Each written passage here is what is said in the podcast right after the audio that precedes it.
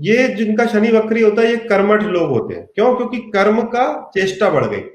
हो सकता है रिवार्ड जो है सेटन का या शनि का वक्रत्व होने पर रिवार्ड जो है उम्र का थोड़ा लेट मिलता है।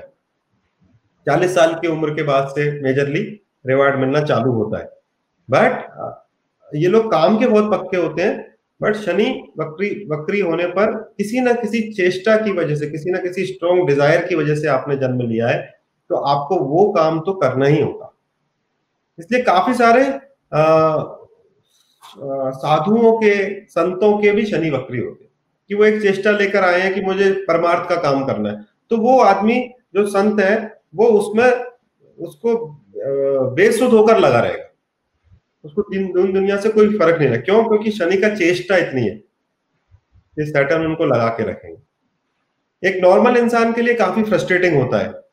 क्योंकि उसको अगर एक बार में सफलता नहीं मिलती बार बार कोई काम करना पड़ता है लेट अब चालीस पैंतालीस साल की उम्र में सफलता मिल रही है तो बच क्या रहा है लाइफ में राइट तो थोड़ा फ्रस्ट्रेशन बढ़ जाता है। वक्रत्व शनि का जो एक ही रेमेडी है पेशेंस और वो वही टेस्ट करते हैं बार बार आप पेशेंस आप मान के चलो कि दो बार में होगा मुस्कुराते हुए जो भी शनिदेव दिखा रहे हैं देखो। तो फिर एक, एक दिन बार में नहीं होना है। एकदम होगा ही नहीं। पकड़ अबाउट इट होगा एक बार का तो पिछले जन्म में ही जाएगा ना पहली बार का तो। वो तो नहीं होगा। Next next question Kshitish ji ने पूछा है।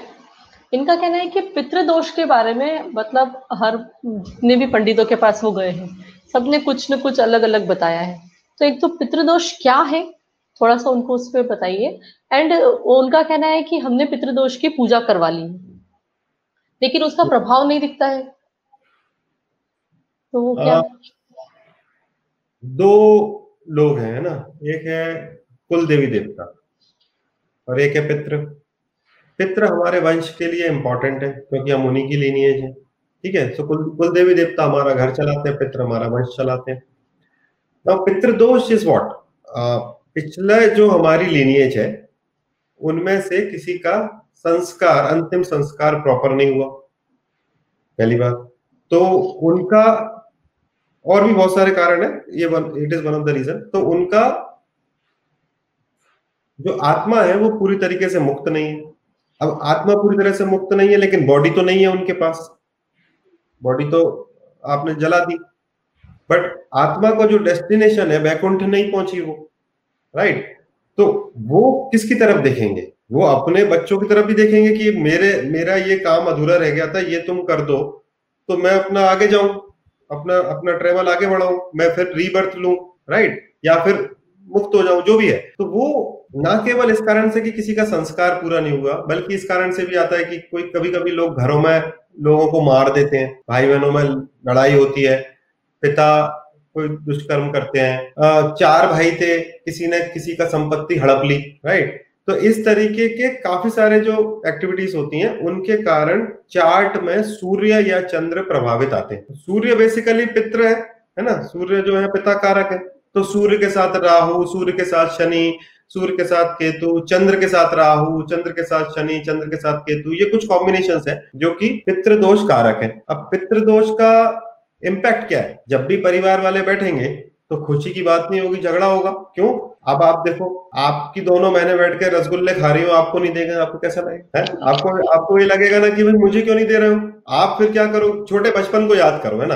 कि दो बहनों को कुछ मिल जाता था, एक को नहीं मिलता था। तो हम क्या करते थे? वो उसमें ऑब्स्टेकल क्रिएट करते थे उनके आनंद में। एवरीबॉडी ऑफ़ अस हम सबने किया ना, कि किसी तरह इसको मम्मी को बुला लाएँगे, मम्मी को कंप्लेंट करेंगे कि ये देखो, ये ऐसा करे, क्यों? क्योंकि हमारा ऑब्जेक्टिव क्या है कि वो वो काम में जिसमें उनको आनंद मिल रहा है, मुझे नहीं मिल रहा तो मैं नहीं लेने दूँगा। सेम थिंग हैपन्स कि जब आप खुशी मना रहे हो, आपके पितृस जो है, वो दुखी है कि ये लोगों को इतना सुदबुद नहीं है कि मेरे लिए ये काम कर दे ताकि मैं मुक्त हो जाऊँ। तो इसीलिए ऐसे परिवारों में जब भी लोग साथ में बैठेंगे, झगड़ा होगा।